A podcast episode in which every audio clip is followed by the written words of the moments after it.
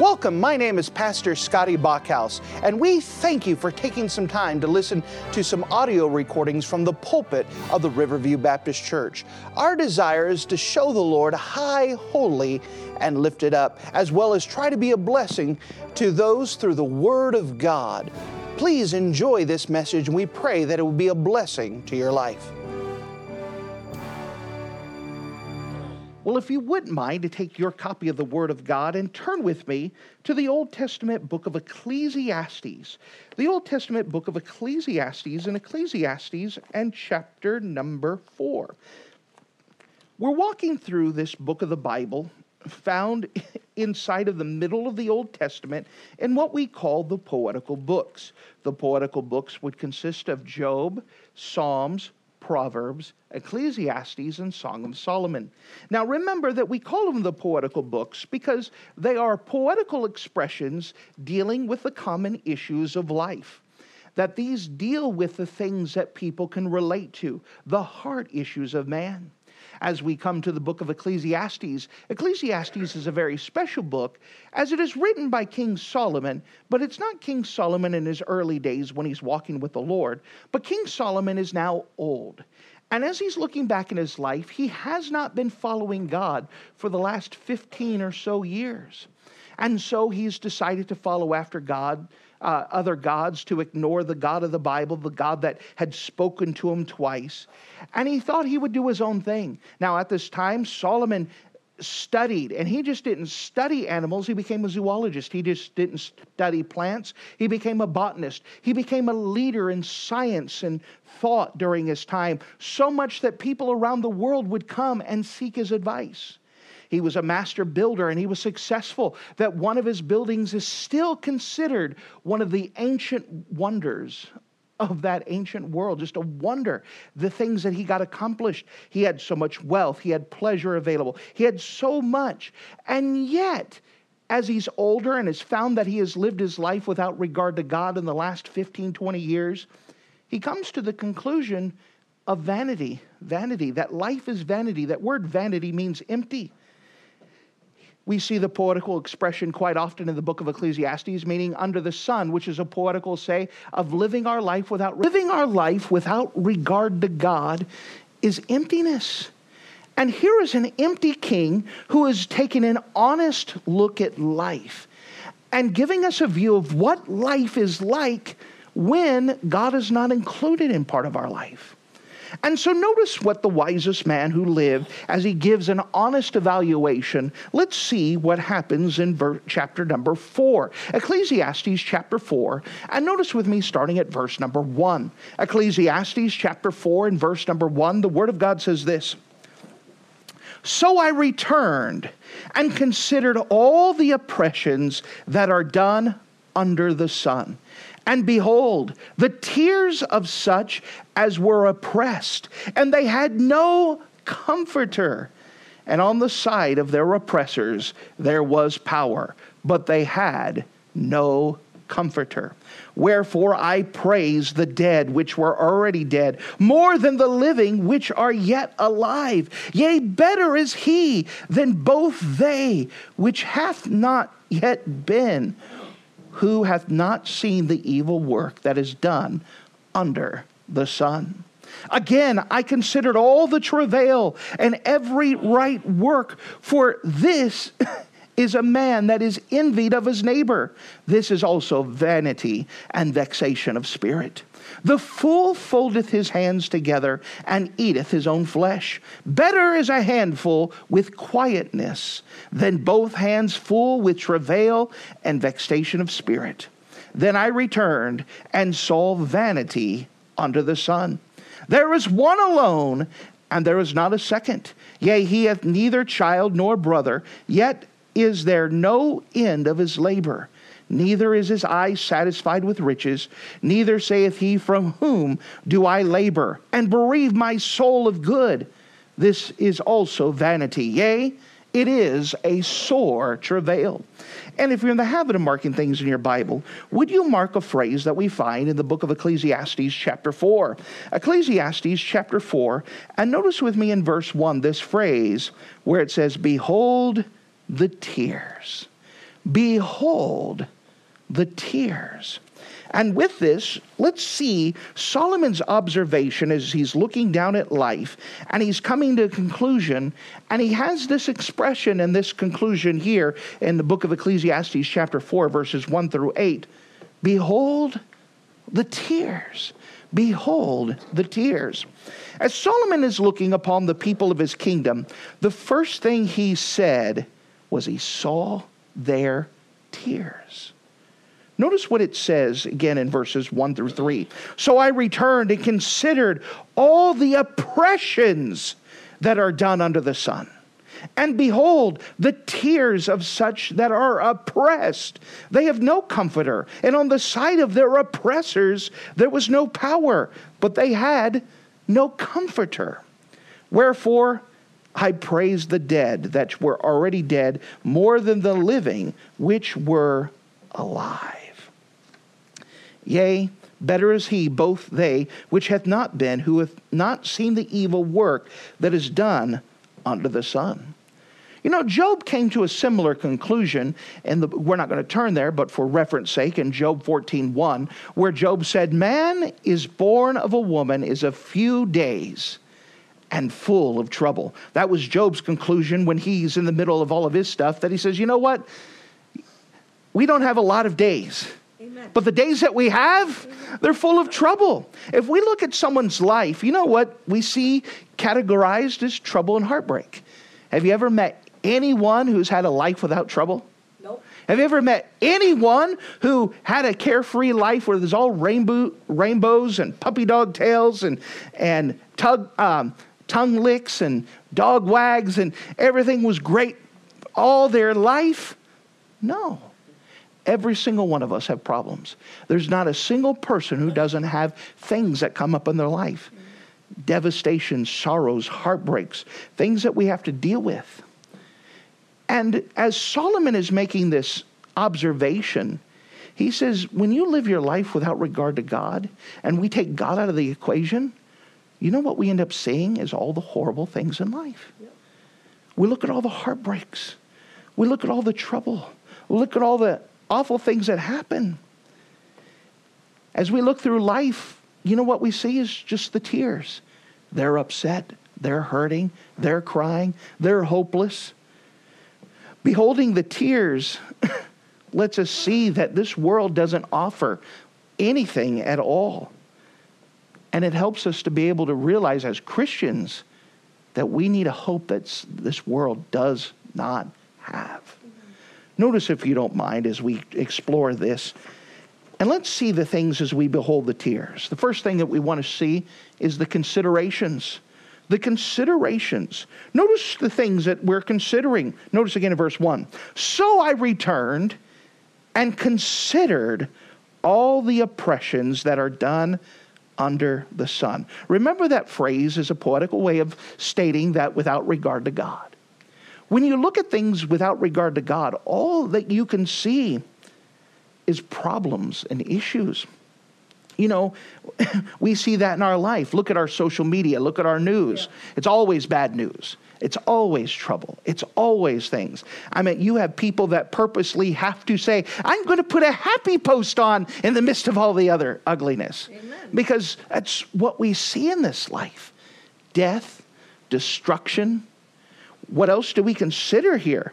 Notice this. So I returned and considered all the oppressions that are done under the sun. We see the oppressions and we see the oppressors seem to have so much power, and that doesn't seem that there's anyone there to help them. When think about people's normal conversation and people's normal conversation who are not regarding to God, what we see is the rich, the elite, this party, this party, this group of people. And we see oppressors. And we see people that are trying to stand against the oppressors, but they don't make any hit. It's like standing in a tidal wave and trying to fight against it. And this world just becomes awful. And you see more oppression and more oppression and more oppression and more oppression. And people start trying to search is there a way out of this? Is there something that I can do to stand against this? And when people see not just wave after wave after wave of bad news, of oppression, of no getting out of this, of being stuck, there are going to be conclusions that are going to be drawn.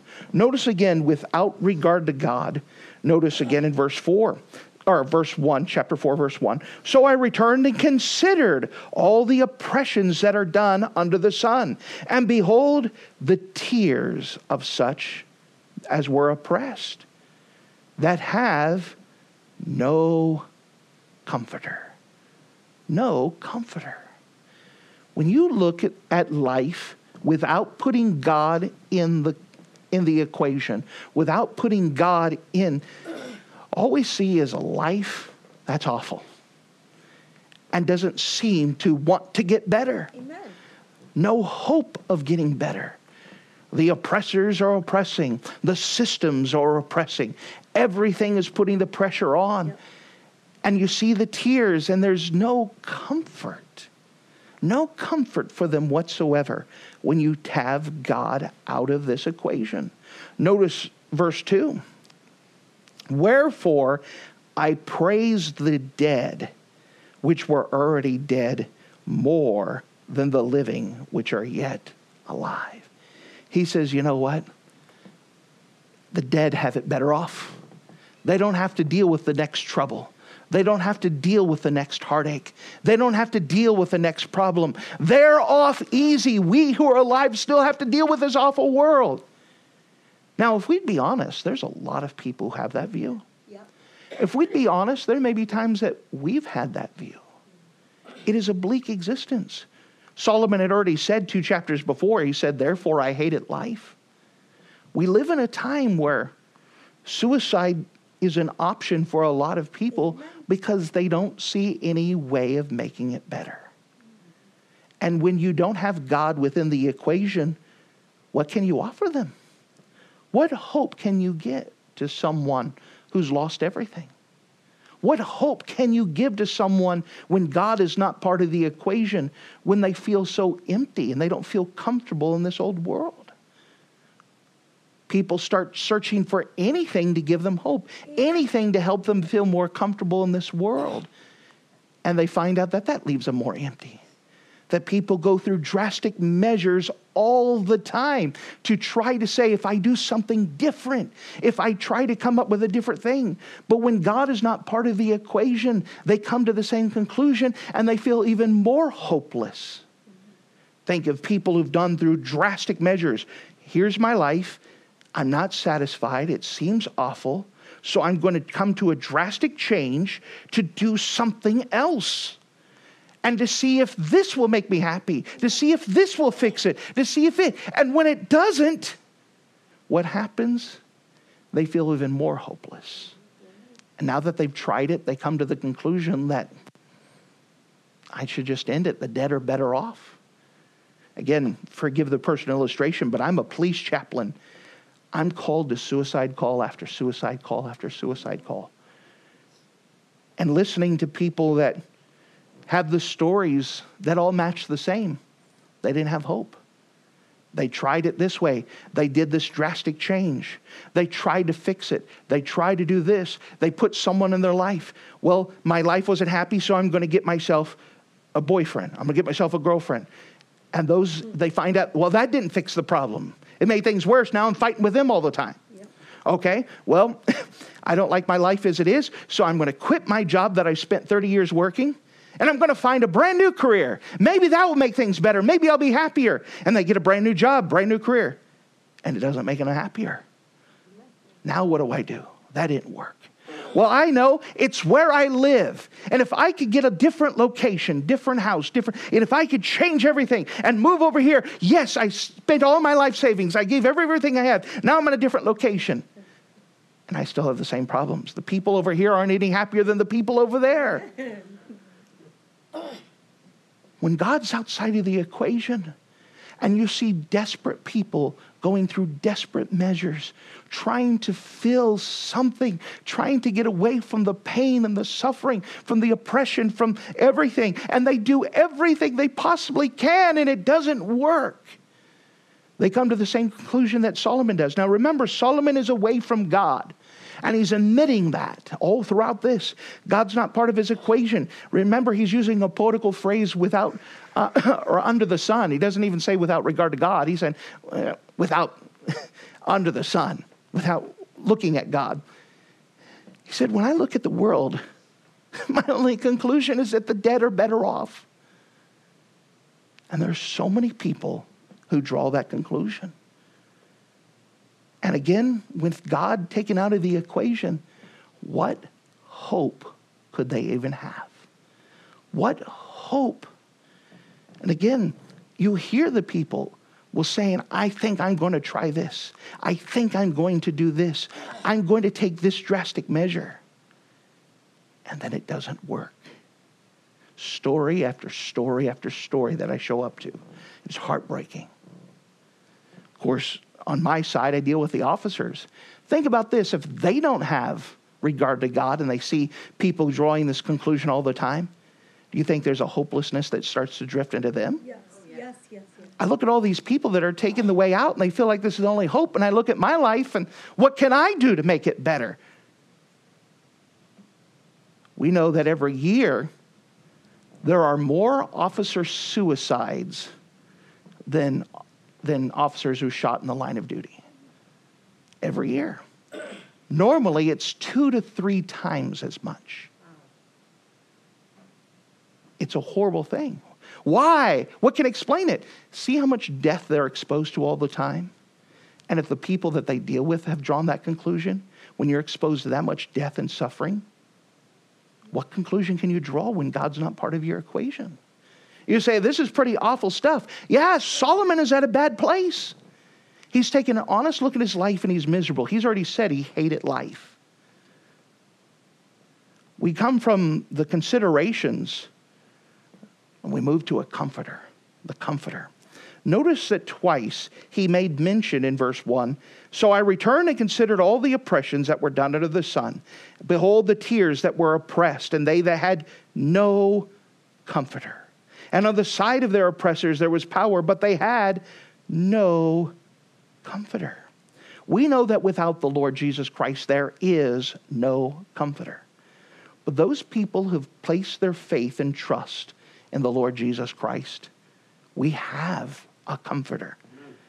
When there are tears that come into our life, it is wonderful to know the Lord Jesus and to find comfort in Him.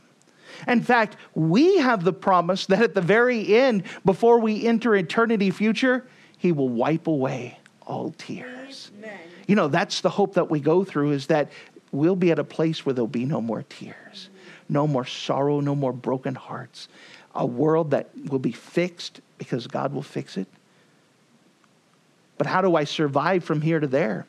Well, I have a comforter in the present tense as well. In fact, hold your finger here and turn with me to the Gospel record of John. The Gospel record of John in chapter 16. The Gospel record of John, chapter 16. Now, in the Gospel record of John, chapter 16, Jesus Christ is headed to the cross. He is pulling his disciples right after the Last Supper, and he is walking to the Garden of Gethsemane with his 12 disciples. 11 disciples. One has already taken off to betray him. And Jesus Christ is giving them some last minute instructions so they can survive without him. So after he goes to the cross of Calvary, that the work will continue. Now think about these 11 disciples are fixing to go through a major tragedy, a critical incident.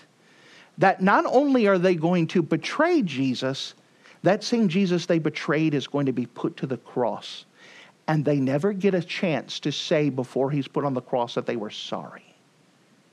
Now, think about that. We know we deal with people all the time that had a fight with their family member and then their family member died and then they're stuck with that. I never got to say goodbye. My last words were to them was hurtful. That weighs a lot to them. The disciples are going to a critical incident. And Jesus is trying to prepare them and help them so they can survive the most tragic incident they are going to witness and be in a part of. notice what Jesus does to instruct them. Notice with me the gospel record of John, chapter 16. And notice with me, if you don't mind, in the gospel record of John, chapter 16, starting at verse number 5. But now I go my way to him that sent me, and none of you asketh me whither he goest. But because I have said these things unto you, sorrow hath filled filled your heart. Without a doubt. Jesus is saying, I'm going away, and they're, they're heartbroken. They don't understand exactly all that's going on. Jesus tried to tell them, but they weren't paying attention, so they missed out that Jesus is going to rise again the third day. He's now, all they're hearing is that he's now leaving them. Nevertheless, I tell you the truth. It is expedient. That word expedient is a very important word here he says, This is necessary and good for you. It is expedient for you that I go away. Why? Remember, we see that word for. We could often ask the question why. Ask the question why. Why is it good for us that you go away? I mean, that's a good question. I mean, if you had Jesus that was right next to you, wouldn't you rather have Jesus? And Jesus said, No, it's better that I take off. It's better that I leave. How is that better? How is that better? Well, Jesus says, For if I go not away, the Comforter will not come unto you. But if I depart, I will send him to you. Jesus says, I need to go so you can have the Comforter. Now, he speaks about the Comforter in a different passage in the same speak, uh, um, message to them, but he explains of the Comforter. Now, Jesus Christ, who is God robed in flesh, while he's robed in flesh, can only be in one place at a time. He's limited in location in his flesh. But the Comforter, and by the way, he says another Comforter, that word another means another of the same kind. See, when Jesus ascended up, he sent God, the Holy Spirit, to come, and God, the Holy Spirit, can be with all of us. So instead of being stuck in one location at a time, wrapped in his physical body, he can now be with all of us at the same time. Amen. That comforter. It's one of my favorite names for God is the comforter. Because how many times have we needed that comforter? That without that comforter, we can behold the tears and see the sorrow, and we'd come up the same conclusions that the rest of the world does that life without regard to God, there's no answers, there's nothing to leave up to. But because we have God here and we have access to the Holy Spirit, and He is the great comforter, that equation now changes drastically. That God is able to do some of the greatest things in our life because of the comforter, and that He can give us a peace that passeth all understanding. That phrase carries the idea of peace that doesn't make sense. What do you mean you just lost your father? How in the world can you have peace? Don't you understand this is a devastating thing? I can have a great peace because of the Holy Spirit within me. And that because my father trusted Christ and I trusted Christ, I have the promise that I will see him again. It's only see you um, goodbye for a little while, but I will see you later. There becomes a comfort there because of the promises of the Holy Spirit and the Holy Spirit being within me, that even when it doesn't make sense, I can have a peace because of the Comforter. That's something that the world doesn't have. When they don't have that Comforter, they don't have any comfort. And they have to draw a conclusion that this world is awful, and it is. And because it's so awful, it's not getting better, and it's not. Therefore, the dead have it better off than us. I better join with them. We could come to a different conclusion that life is worth the living because he lives. That I could find peace and purpose. That God can still use me in these dark times. That God is still getting something accomplished. That God can still do good. Instead of focusing on the horrible things of this life, I can look at the great things of life because of the comforter that we have. Oh, that is something that the world desperately needs. If the world truly realized that there was a peace and a comfort they could have, they would run towards it. But they don't realize that they can have access to it, that they can have a comforter. It's exactly what people are looking for to be able to have this comforter to help us in life, this comforter who gives us the promise of eternal life, something better, both today and for tomorrow. What a great comforter that we have that we can trust Him. Oh, what a great God. What a great God. So, with that, turn back with me to the book of Ecclesiastes, chapter 4. So, we come to a conclusion. We have the considerations that life without regard to God is awful. There's oppressors. There's no hope. Behold the tears. It's just awful the, that we just draw the idea that the dead have it better than us. Let's just end it. That they do everything they can to change their circumstances. And when it doesn't work, they're left even more empty and more without hope.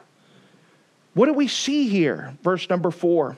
Again, I considered all the travail and every right work for this is a man that envied of his nature, neighbor, and this also was vanity and vexation of spirit. Notice this the fool folded his hands together and eateth his own flesh. Again, this is a poetical way of that, that he's just going to just eat himself.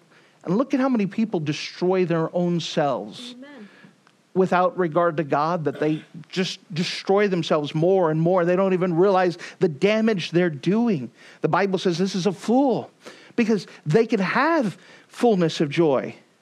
They can have a peace, but instead they're looking for something and they destroy their own bodies and they're left with the consequences of the destruction as they're eating their own selves. Verse number six better.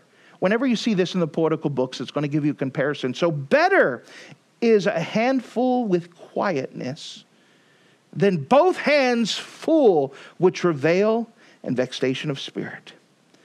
Think about this. Here is someone now, it's talking about the possessions of life. Do you know that you can have all the possessions you can grab your hand on and still be empty? Yes. And still come to the place that life's not worth the living? Remember, Solomon is the richest man of his time. He is worth, I think, forgive me, I'm just rolling stats from memory now. I think two, scratch that. His yearly income was like 20 billion dollars. Yearly income. How would you like to have a yearly income of 20 billion dollars? Yeah. You wouldn't know what to do with it. And he says, My hands are full. My heart is empty. My hands are full, and I still hate life. You know, it's not possessions that make people happy. And yet people focus on this world, having more, getting more, being more, trying to do everything I can. I'm just trying to get everything I can. Maybe one of these things will make me, maybe this next TV commercial, whatever it's advertising, is going to make me happy. Maybe this next store will have something that will make me happy. Maybe this brand new jewelry. Maybe this brand new offer. Maybe this brand new gym membership. Maybe this, and they're looking for something. The Bible says, better is a handful with quietness. It's better to have less possessions and have a peace than it is to have everything in the world and an emptiness. Amen. It's a comparison here. We have to decide that we're not going to put a lot of premium on the possessions of life, that we're going to put the premium on God and the Comforter. And He can make a life worth living. Verse 7 Then I returned and saw the vanity, the emptiness under the sun without regard to God. There is one alone, and there's not a second, and he is neither child nor brother, yet no end of his labor, neither is his eye satisfied with riches. Neither saith he, For whom do I labor, or bereave my soul of good? This is also vanity and travail of soreness of spirit. If you don't mind, let's conclude this in the book of Proverbs, chapter 15. So if you're in the Ecclesiastes, just turn the other direction. The next book over, or the previous book, was the book of Proverbs. Proverbs chapter 15. Proverbs 15. Let's see the conclusion that was drawn by Solomon under the inspiration of the Holy Spirit when he was wise and giving good advice. Notice with me in the book of Proverbs, chapter 15. Proverbs 15, notice with me verse 16. How much better, there's that word better again in this poetical books. We're doing a comparison. How much better is it to get wisdom than gold? Now, there's a lot of people that have said, You want to be wise or do you want to have gold? Most of the world will say, Give me the gold. Maybe he'll give me something that I could have to make me happy. But the Bible says it's better to get wisdom than gold and to get understanding rather than chosen of spirit. You know, understanding comes from God. Instead of asking the question why, those with understanding can answer the question who? God. God knows what He's doing. Better to have understanding than to be chosen than silver. You know, I heard of an old story of a farmer who had a bird's nest, and uh, it was built on a little th- thistle bush. And so the bird had made this nest in the thistle brush. And the farmer went and saw the birds and saw that it was starting to build a nest. And the farmer destroyed the nest. Think about the bird from the bird's perspective. What are you doing, man? I'm building a home. I'm trying to have something here. I'm trying to build this up. What are you doing? And so the bird went to rebuild the nest. The bird starts getting the materials, starts building the nest, and as he's starting to build it, the farmer noticed that the bird was building the nest. So he went and broke up the nest, disturbed it.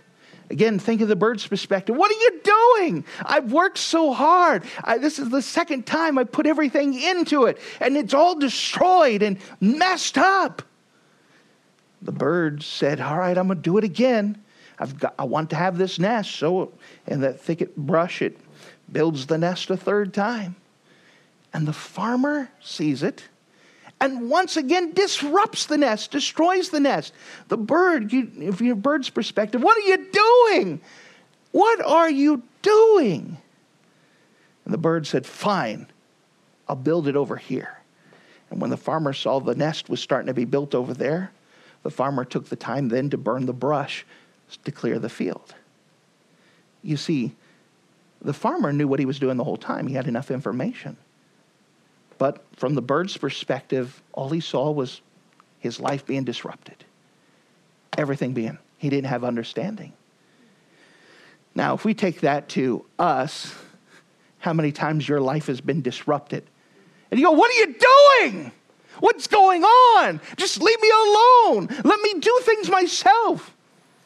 And we don't understand we're at the wrong place. We don't understand. We don't have all the information that God has something better for us. We're just frustrated. How come this isn't working? I'm trying so hard and it's falling apart on me. You see, what we have to enter into the equation is that God knows what He's doing. Instead of asking the question why, we ask the question who? God knows what He's doing. And life becomes less disruptive and less oppressive when we say, I can trust God to do, tell us what to do. I can trust God to bring me to where I need to go.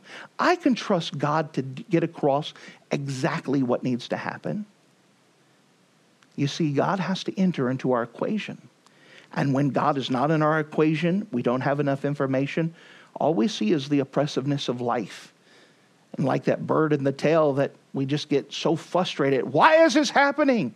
How come this is do- happening to me? And all we see is that destroyed life, destroyed nest, destroyed possessions. Better, better to get wisdom than the gold. Better to get understanding than silver. The answer is not why, the answer is who. And when we put God back into our equation, we find that there's a comfort that comes from the comforter to help us in these situations. And instead of focusing on how awful life is, we could concentrate on how good He is.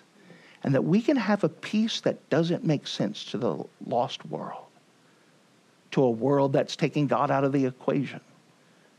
We can have something better. Thank you for listening to this audio message. This is Pastor Scotty Bachhaus, and I encourage you to take this information that you just received and make a specific decision to follow after the Lord. If you don't know Jesus Christ as your Savior, let me beg you to take the time to receive Jesus Christ for the forgiveness of your sins. If you are saved, I encourage you to make a decision in your life to help you get closer with the Lord. If there's anything specific we can do to be a blessing or to pray for you, we encourage you. Look us up on the internet at riverviewbc.com. Once again, that's riverviewbc.com. Or if you would prefer to call us, you can give us a call at area code 920 530 6308. Once again, that number is 920 530 6308. If there's anything we can do to be a blessing or an encouragement to you, please let us know. We would love to make ourselves available. Thank you.